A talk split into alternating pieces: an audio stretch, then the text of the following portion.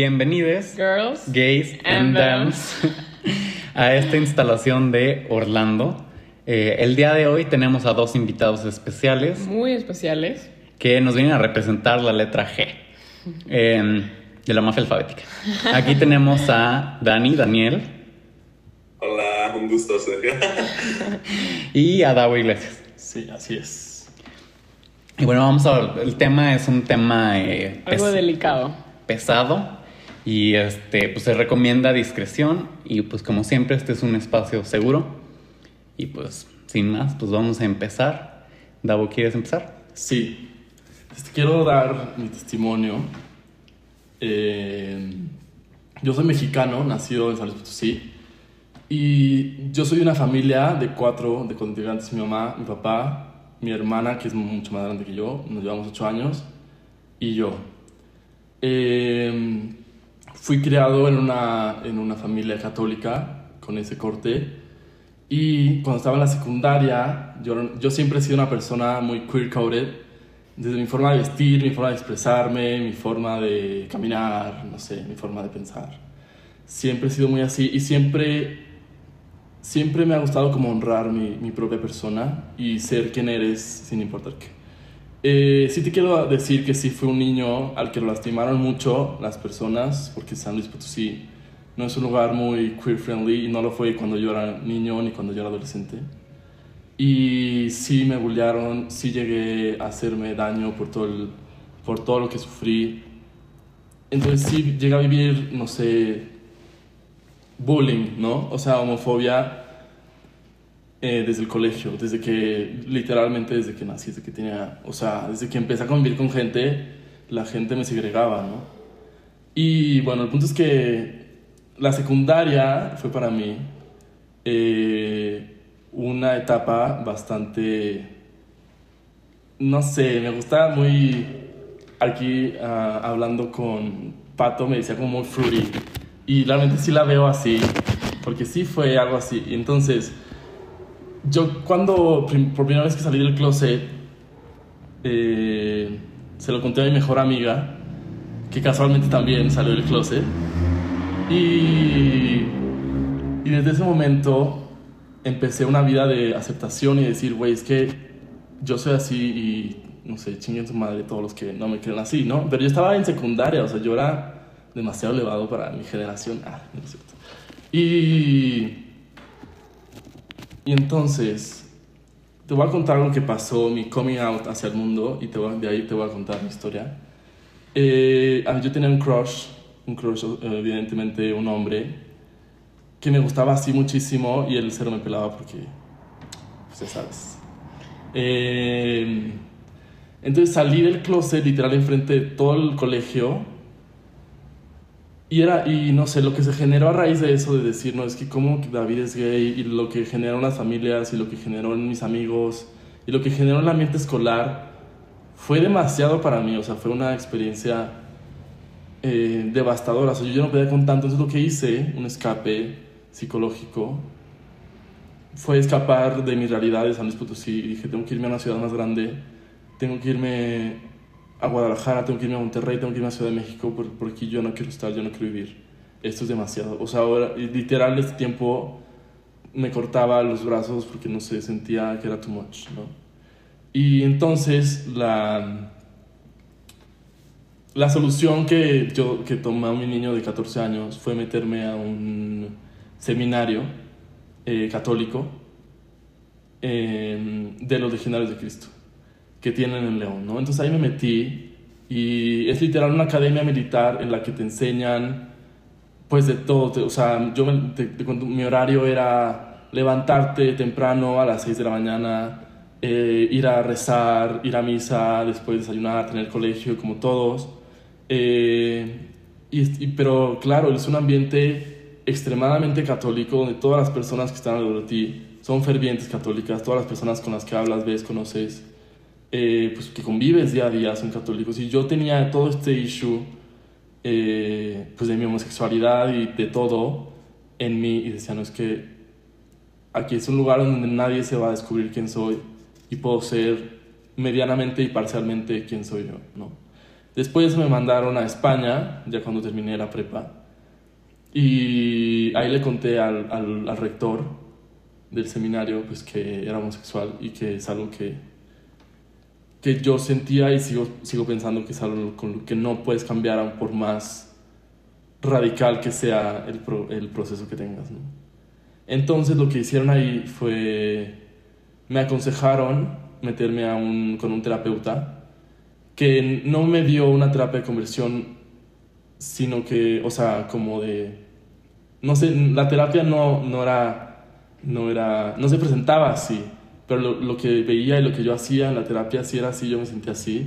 Entonces llegó un punto en el que era tan fuerte el proceso terapéutico que sentía que me estaba literal disociando y había dos personas que vivían dentro de mí. Una persona que vivía en un seminario y que estaba todo el tiempo rezando que tenía que leer la Biblia y meditar dos horas al día y ser feliz y tener sus compromisos con la religión y con la comunidad católica y llevar el Evangelio y llevar la palabra de Dios. Y otra persona que vivía dentro de mí, que era una persona a la que yo siento que yo soy, que fue el niño que nunca sané en ese tiempo, que pues era una persona queer, una persona homosexual, un hombre que le gustaban los hombres, que le gustaba, o sea, ¿sabes? Entonces todo esto se empezó a disociar en mí y yo era dos personas, entonces, o sea, se vivían dos personas en mí literalmente.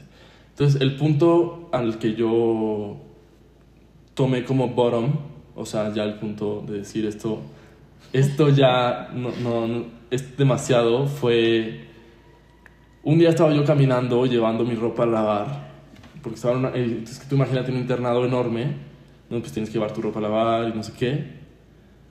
Y entonces me, me, tiré al suelo llorando, pero no era, o sea, ni siquiera estaba triste, ni siquiera, o sea, era otra persona que lloraba dentro de mí. Y sentía que era todo ese background que nunca sané, que nunca lloré, que nunca escuché, que dije, es que tengo que conectar con ese niño que soy. Y yo no soy un... Yo no visto de negro todos los días y me comporto así y, y leo la Biblia y yo, o sea, yo no soy así. Y de hecho las personas que me vieron en ese momento y que me vieron hace poco y que me vieron ahora, dicen, güey, es que te veías gris, sin luz, o sea, no, o sea, te, te, veíamos una persona muerta porque realmente sí me sentía yo muerto, ¿no? Y después me salí de ahí porque era demasiado y volví aquí a San Luis apenas hace dos años, porque yo aquí vivo. Y empecé un... Seguí, o sea, todos estos pensamientos de que es que tú puedes cambiar y tú puedes ser y tú puedes ser un ex gay y tener una familia católica y casarte en la iglesia, pues estaba dentro de mí y aquí seguí hasta que llegué con un terapeuta de aquí y me dijo, lo que tienes que hacer es ver eh, pornografía heterosexual y contarme qué, qué, pasa, qué, qué sucedió en la siguiente terapia. Yo dije, ¿qué es esto? ¿qué terapeuta te dice, güey, ve pornografía, por favor? O sea, ¿qué clase de terapeuta es? Y desde ahí comencé un proceso con otra terapeuta que gracias al cielo me la presentaron. y lo primero que hice con ella fue empezar un proceso de aceptación. Y recuerdo el primer día en la terapia, o sea, se la voló. Me puso de que en un frente a un espejo y me dijo, tienes que decirte, soy David y soy homosexual. O sea, no pude. O sea, no pude verme al espejo y decir, soy homosexual y soy así. Y y desde ahí comencé un proceso gigante, o sea, un cambio gigante que pues, se puede ver en mis redes y así, o sea, en mis fotos, se puede ver en mi forma de hablar, en mi forma de caminar, en mi forma de vestirme. Que, que ahora soy tan libre que la gente dice, güey, qué chido, o sea, que traes chonguitos en la calle, o que traes glitter cuando vas al antro, o que, no sé, yo que sé, bailas, porque también bailas, ¿no? Soy bailarín y tú dices, güey, qué chido que seas así, porque, o sea, y además en San Luis, en donde toda la gente te voltea a ver, cosas así. Y así es mi vida, ¿no? Y es mi proceso que yo acepté que soy así, porque realmente soy así, siempre he sido así. O sea, solo es cuestión de decir, güey, soy así y soy un chingón y mi vida es chingona. Y eso es todo. Gracias, Davo. Gracias por compartir. Eh, Dani, ¿quieres empezar? este, amigo, bueno, se me puede decir. y bueno, este, me dio mucho gusto que me invitaran. Eh, creo que este es el tipo de historias que he contado, yo creo, más de, no sé, ya perdí la cuenta, pero está, creo que, bueno, por lo menos cuando yo estaba morrillo, cuando, cuando estaba en secundaria, cuando estaba en prepa, creo que lo único que quería hacer era escuchar a gente que pasó por lo mismo que yo y que, este, pues no, no sé, digo, supongo que todos vimos videos de coming outs a las 3 de la mañana en YouTube eh, y era mi medicina, pero bueno, este, entonces espero que la verdad esto este, sea útil de alguna manera. Bueno, este, creo que es importante empezar diciendo que, este, bueno, yo crecí en el norte del país, eh, soy de Saltillo, Puebla, y bueno, creo que eso es bastante, creo que eso es bastante decir, en el sentido de, todos sabemos que en el norte del país, pues, como que eh, Saltillo es más o menos Monterrey, Guadalupe, Monterrey no es para nada este, friendly, o bueno, depende, pero total. El caso es que tengo una familia en general cristiana. Bueno, me, nací, crecí, me crié como cristiano, cristiano evangélico. Eh,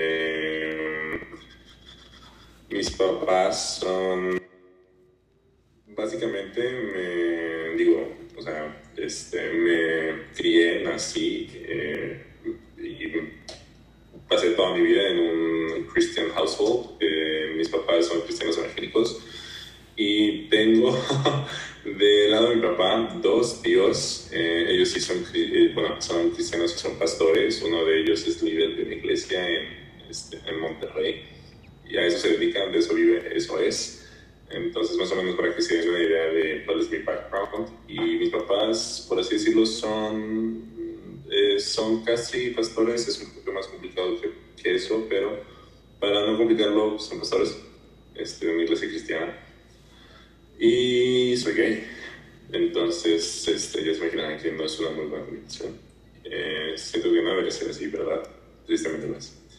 Básicamente, este, bueno, quiero empezar diciendo este, que cuando, cuando estaba en este, secundaria, bueno, toda mi vida se supo, este, siempre fui eh, el niño gay de la escuela, el niño gay del salón. yo creo que desde siempre, ya después en conversaciones o bueno, discusiones con mis papás, me doy cuenta que desde que estaba en kinder, eh, una vez discutiendo con mi papá, gritándole por teléfono mientras estaba estudiando en Querétaro, recuerdo que este, le repetía le repetía, dije, pobre entiende que soy gay.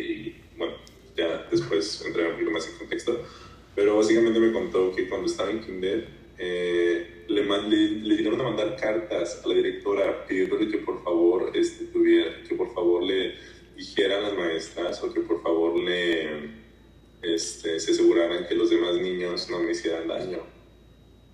Porque pues yo llegaba a la casa y me veían, ¿no? Entonces, este, obviamente son recuerdos que tengo muy borrosos o que no tengo pero bueno, eso es algo para, para que se entiendan que desde siempre, o sea, esto es algo que no, es, no fue ninguna sorpresa cuando salí. Bueno, este, toda mi vida hasta los 16 años, antes de los 17, estuve en el closet. Este, bueno, siempre closet, claro que con mi capa de, este, medio mojita de, Dios los ama, pero Dios odia el pecado y ser gay es un pecado. Claro que porque siempre fue, este, siempre intenté alinearme a lo que mis papás pensaban que estaba bien, a lo que Jesús y lo que Dios decía que estaba bien, porque claro que este, soy, bueno, desde siempre mis papás siempre, este, todos los domingos estábamos en la iglesia y es muy involucrados, o sea, la verdad es, eh, mi familia siempre estuvo muy involucrada en la iglesia y fue gran parte de, de mi formación como persona. Entonces, este, pasó secundaria y claro que em, siempre fue obvio. Eh, eh, y entonces entré a preparatoria. Aquí en el norte del país las preparatorias tienen de dos a tres años y mi preparatoria era de dos años. Entonces aproveché, tomé mi primer año de preparatoria, lo terminé y me fui a un intercambio en Alemania.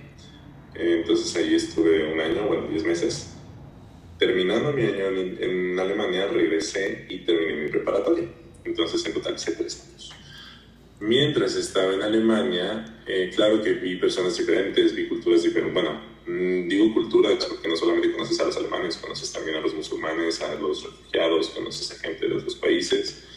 Y conoces tanto y tanta gente y tantas formas de vida que cuenta de muchas cosas. Entre esas, este, claro que me planteé muchas preguntas y entre ellas era el quién soy y qué onda conmigo, ¿no?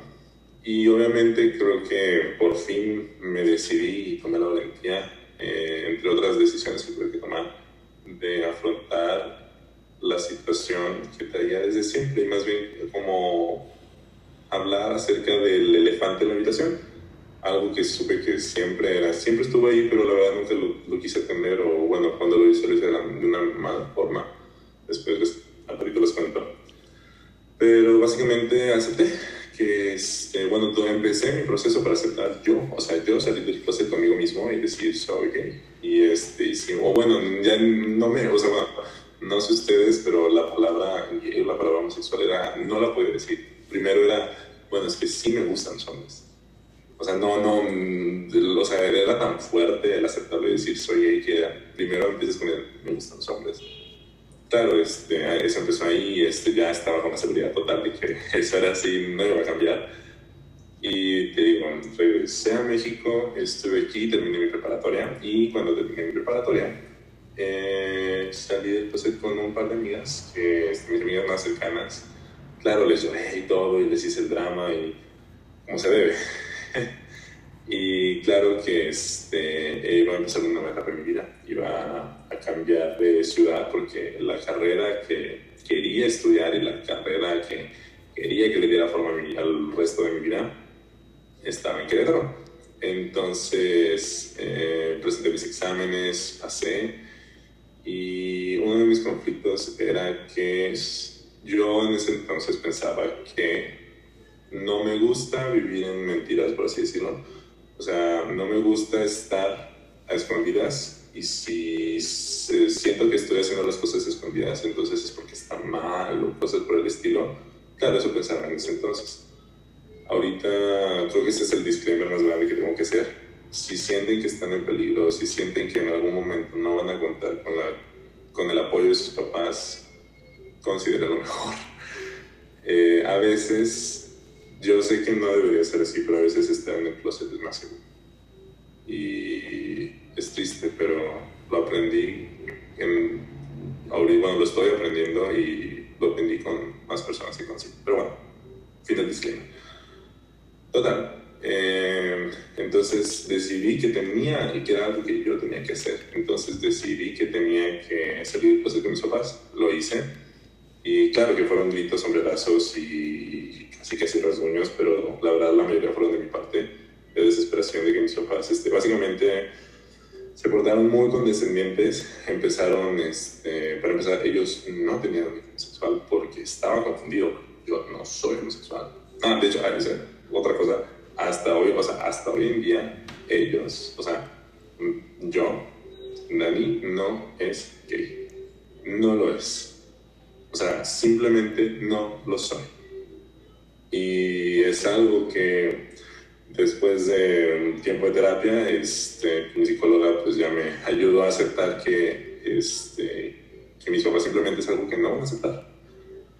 Claro, después de salir del closet, escalaron las, este, escalaron las discusiones un poquito más, cada vez un poquito más de tono, primero empezando con que, primero, o sea, empezando con que no eres homosexual, después empezando con que estás confundido y Víctor es un pecado. Eh, aparte de aparte de es un pecado, este, luego, no solamente, o sea, se empiezan como a saltar en cosas raras y después de eso es un, este, es un pecado horrible. O sea, lo llegaron a comparar, o sea, lo comparan con la violación, o sea, lo comparan con el, con el vestir, o sea, lo, lo, comparan con la bestialidad, con el este, querer, no sé, tener relaciones con animales o cosas por el estilo, lo comparan a veces hasta con el asesinato. Y empiezan así a comprometer tu alma y este, llegó un momento en el que, bueno, una de las partes donde peor escaló, una de las partes donde peor escaló básicamente intentaron exorcizar, fue después de que regresé de la carrera, yo había tenido ya mi awakening y ya era el homosexual más feliz y libre de todo el mundo en Querétaro. Regresando, este, tuve otra de esas pláticas con mis papás y en una de esas recuerdo que seguía yo discutiendo, les estaba gritando y estaba estaba tan, tan, me sentí como un animal atrapado en una esquina y me dio un ataque de, ansiedad, de esos en donde simplemente te sueltas a llorar y este, te haces bolita y, y no puedes ni respirar porque les estaba gritando y les dije y les, lo que nunca les he dicho en mi vida y este total en eso mi papá se para me pone la mano encima así como ven a los este, así como en los videos de iglesias evangélicas y empieza así en el nombre de Jesús y ya saben no ya se imaginarán el, el show y claro que yo me saco de donde digo qué está pasando qué me están haciendo qué me o sea qué creen porque bueno ya me habían dicho que eh, claro que supuestamente eh, no es el plan de Dios que sea homosexual, es, es obra del demonio, y es obra del diablo, y es obra del mal. Entonces, total, yo digo, ¿qué estás haciendo? Lo empujo, bueno, le doy una patada a mi papá, porque bueno, no, no, no en el sentido de lastimarlos, no digo como un, por favor, quítate, déjame respirar, y me voy literalmente arrastrando a mi cuarto, mi, me voy en, a gatas a mi cuarto y este, mis papás se quedan en shock y bueno, tal, obviamente se disculpan conmigo, eh, es como un episodio de nuestras vidas que no hablamos, ni ellos ni yo, por lo que pasó. Pero básicamente eso. Y bueno, después de eso me pasaron otras cosas, regreso a la carrera y pasa la pandemia. En pandemia eh, regreso a casa y regreso con más problemas. Y entre esos, pues mis papás deciden hacer cambios en su vida, deciden buscar a Dios más fuertemente, deciden este, ser más siervos más fieles, no sé, etc. Eh, en pocas palabras, eh, lo que pasó fue que en parte de esos cambios que querían hacer en su vida y hacer las cosas bien, comillas, comillas, decidieron que sus hijos tenían que empezar a seguir a Dios de forma diferente. Entonces, este, básicamente, nos juntan a mis hermanos y a mí en el mismo cuarto, nos ven eye después de un rant de media hora de la audiencia, del Dios y de la gracia y de un montón de cosas. Y básicamente nos dicen cómo van a empezar a cambiar cosas. Y a mí me miran en los ojos después de decir a mi hermana que ya no le van a apoyar en un proyectito que tenía mientras regresaba a la escuela sagrado de baja este, me vieron en, la cara y me dijeron lo peor que me pudieron haber dicho toda la vida, lo que tenía más miedo, la cosa más aterradora, y me dijeron, me, me dijeron, este, Dani, ya no te vamos a apoyar para que estudies en Querétaro. Y claro que me destrozó, o sea, eso es lo peor que me pudieron haber dicho. Digo, los, lo y le digo, ¿me vas a dejar sin carrera? O sea, ¿qué, qué, qué planeas? ¿Qué pretendes? ¿Qué, y su argumento es que me importa más mi carrera que mi vida o cosas por el estilo y que es algo que de plano tienen que hacer. O sea, de plano es algo que no puedo vivir una vida así. O sea, eso es su, su máxima. Su máxima es que no puedo vivir una vida así, una buena vida así. No puedo vivir conforme a los mandamientos y a la, y a la voluntad de Dios siendo, siendo gay. Y bueno, no lo soy, ¿verdad? Que no lo soy. Ahora, nótese lo extraño, ¿no? De cómo manejan toda la situación. O sea, no eres gay, pero quieres serlo y estás tomando decisiones, etcétera, etcétera.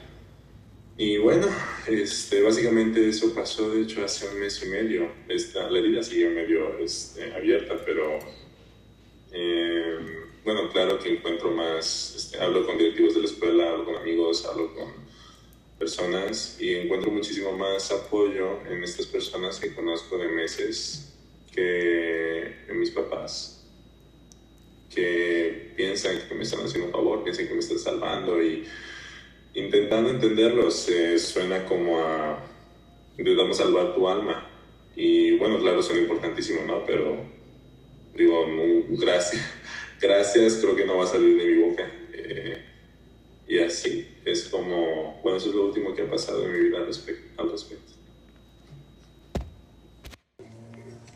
Pues muchas gracias por compartir sus experiencias. Sé que son temas delicados y exponer las vulnerabilidades de uno no siempre es fácil. Pero al todo corazón, muchas gracias. Y bueno, a todo esto tengo una duda. Para ustedes, ya que tienen puntos de vista algo distintos, ¿qué significa la palabra pecado? Eh, bueno, yo, yo respondo y después Daniel.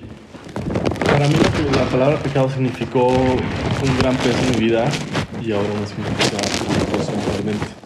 Porque Pecado para mí podría significar incluso tener un pensamiento que, o llegar a una acción, incluso ver a una persona, o sea, como desinhibirme de mí mismo o ser la persona que yo era y que realmente sentía que, y la persona que soy era ser un pecador y ser pecado, ¿no? Y no estar en la gracia de Dios y todas estas cosas.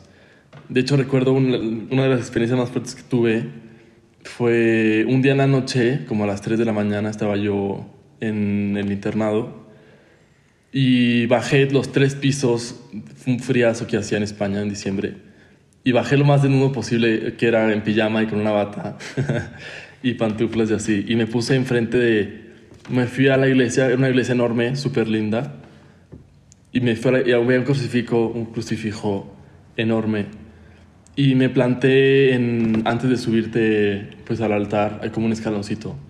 Y ahí me arrodillé y literal empecé, o sea, me, literal me abrí y en una oración enorme le dije, no es que tienes que hablarme, ¿no? O sea, que, Dios me, o sea, tienes que darme una señal, ¿no? Le decía a Dios.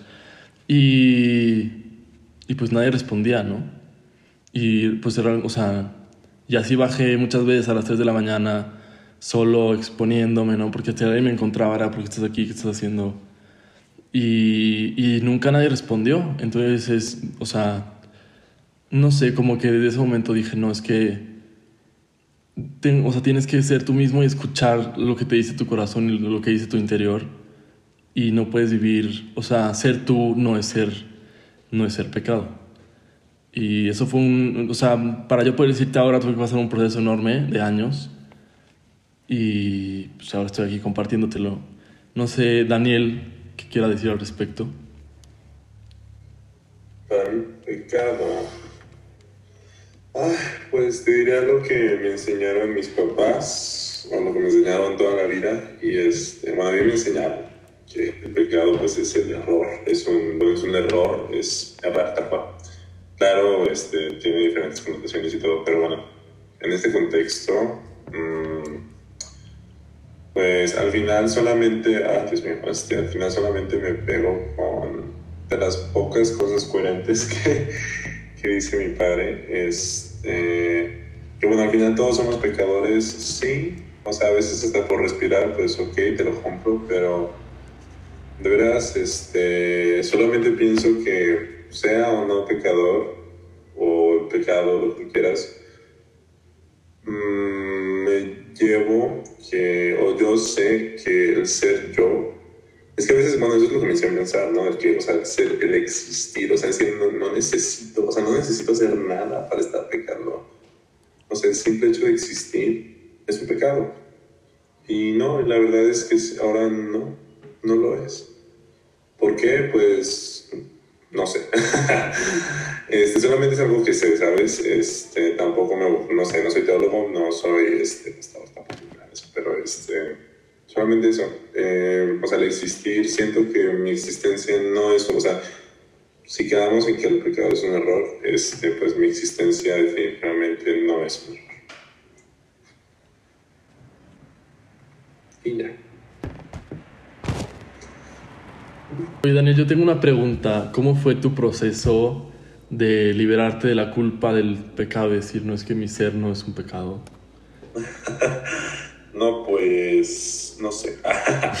no, definitivamente, pues, mm, mm, mm, siento que llegué un poquito tarde a terapia. Tuve que, o sea, tuve que hacerlo solo un buen rato. O sea, definitivamente creo que la ayuda psicológica es indispensable y todos deberíamos este, alguna vez buscar ayuda.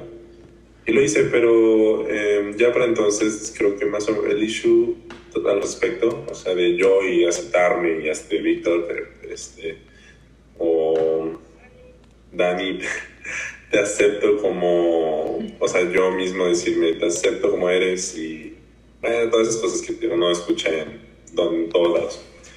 Pero creo que empieza por pues yo creo que es desafiar un poquito tu propia fe. O bueno, en, mi caso es un, digo, es que imagínate, o sea, ser, ser criado y realmente creer en, pues, todo lo, o sea, todo lo que te metieron y este y por ejemplo bueno en mi caso como cristiano pues no es tan fácil como ah sí bueno pues fíjate que no es cierto y ya eh, claro que hay un proceso detrás y no es tan fácil como negar eh, que tus papás los pastores te digan que estás mal y que eres etcétera y siento que también es bastante valor y simplemente, o sea, siento que es un proceso que al final tiene que pasar.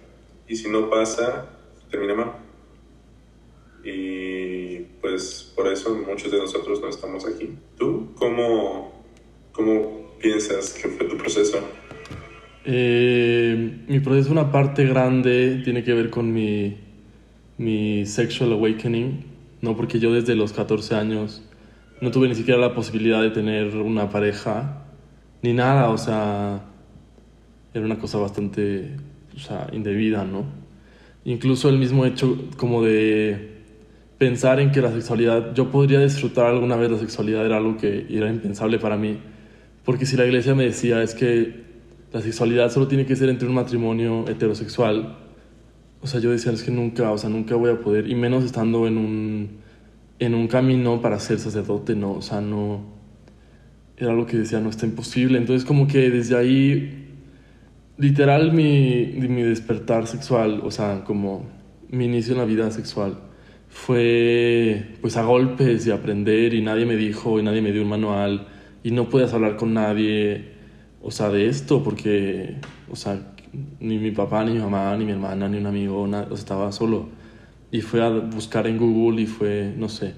Y una experiencia que me gustaría compartir es cuando una vez yo tenía una, un, una pareja con la que compartía sexo y así.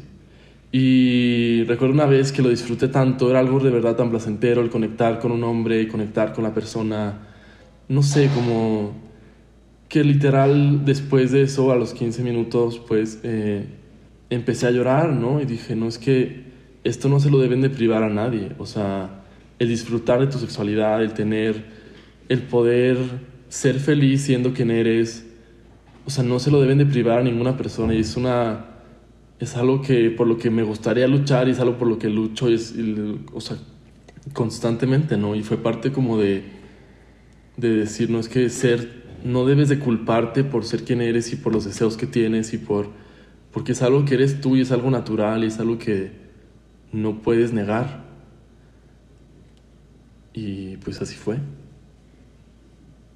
Sí, definitivamente pienso que la, pues sí, la religión tiene un papel muy grande en esto y eh, finalmente pues todos decidimos no desafiar lo que pensamos o lo que nos enseñaron con tal de no sentirnos mal por existir o por hacer o por decir o este, o por movernos de cierta manera, como lo estabas diciendo hace un rato. Este, bueno, también a mí me pasaba mucho que, bueno, no, no tanto, normalmente suelo decir que siempre fui muy yo, pero también este, es bien interesante cómo hasta incluso nuestra forma de hablar, de caminar, de mover las manos, este, tenemos que corregirla por no sentir que estamos haciendo algo malo, ¿sabes? Sí, totalmente.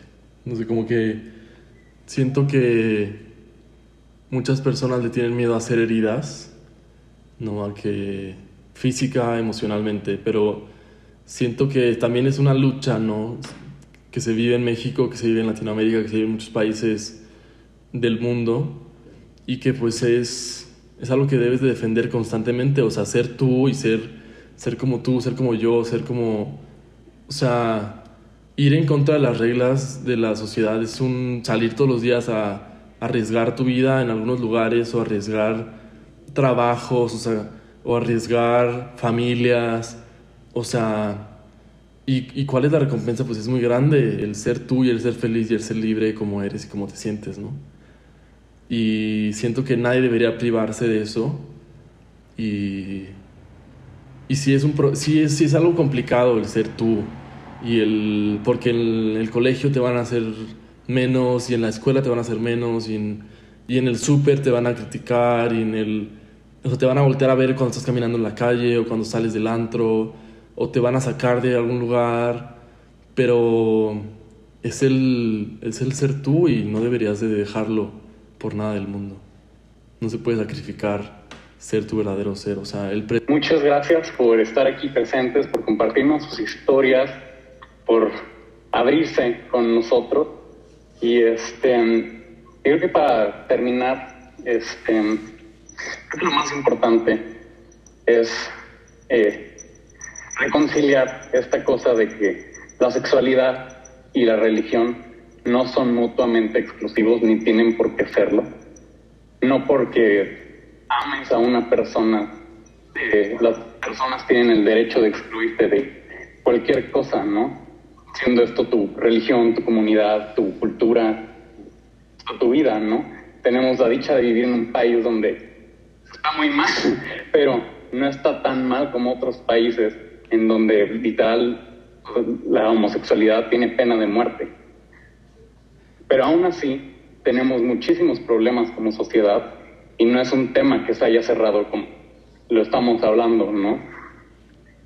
Creo que de las cosas más importantes es este que no, no le debes tu salida del closet a absolutamente nadie si tu seguridad este, corre peligro.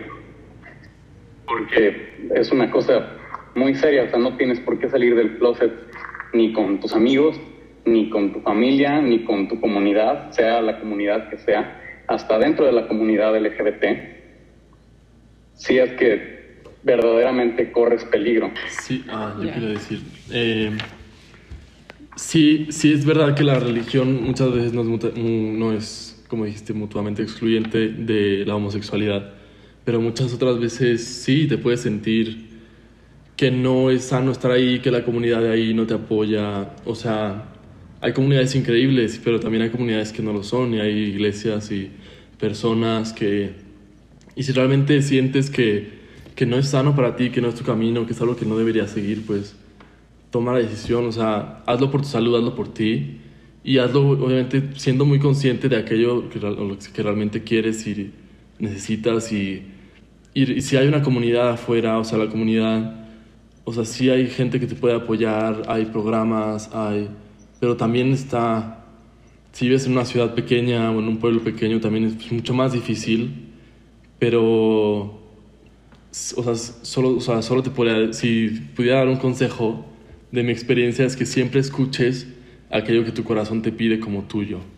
Nunca, o sea, si tú sientes que un camino es lo que deberías seguir, si tú sientes que una decisión es algo que tu, tu ser verdadero haría, no te pares ni por miedo, ni por crítica, ni por nada, simplemente ve y síguelo.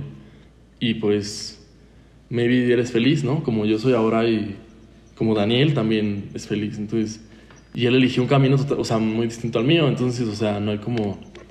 O sea, cada persona encuentra la felicidad en su camino diferente y, y escucha siempre, aunque sea ya muy trillado, pero escucha tu corazón. O sea, escucha tu ser y escucha, y escúchate a ti mismo. No, definitivamente. Y bueno, mi consejo para las personas que como yo creen en Dios, o no, si crees en algún Dios o crees en algo, mi consejo es que reflexiones este, si quieres seguir creyendo que ese algo, lo que crees, ese Dios o lo que sea, em, te desaprueba tu existencia. No sé si me explico. Cuestiónate si ese Dios este, te, castigará por ser gay o por ser lesbiana o por ser lo que sea. Porque definitivamente este, no es así. No debería ser así. No es sano pensar así. Pues bueno, muchas gracias. Y gracias a ustedes también que nos escuchan en donde quiera que estén. Nos vemos el próximo episodio.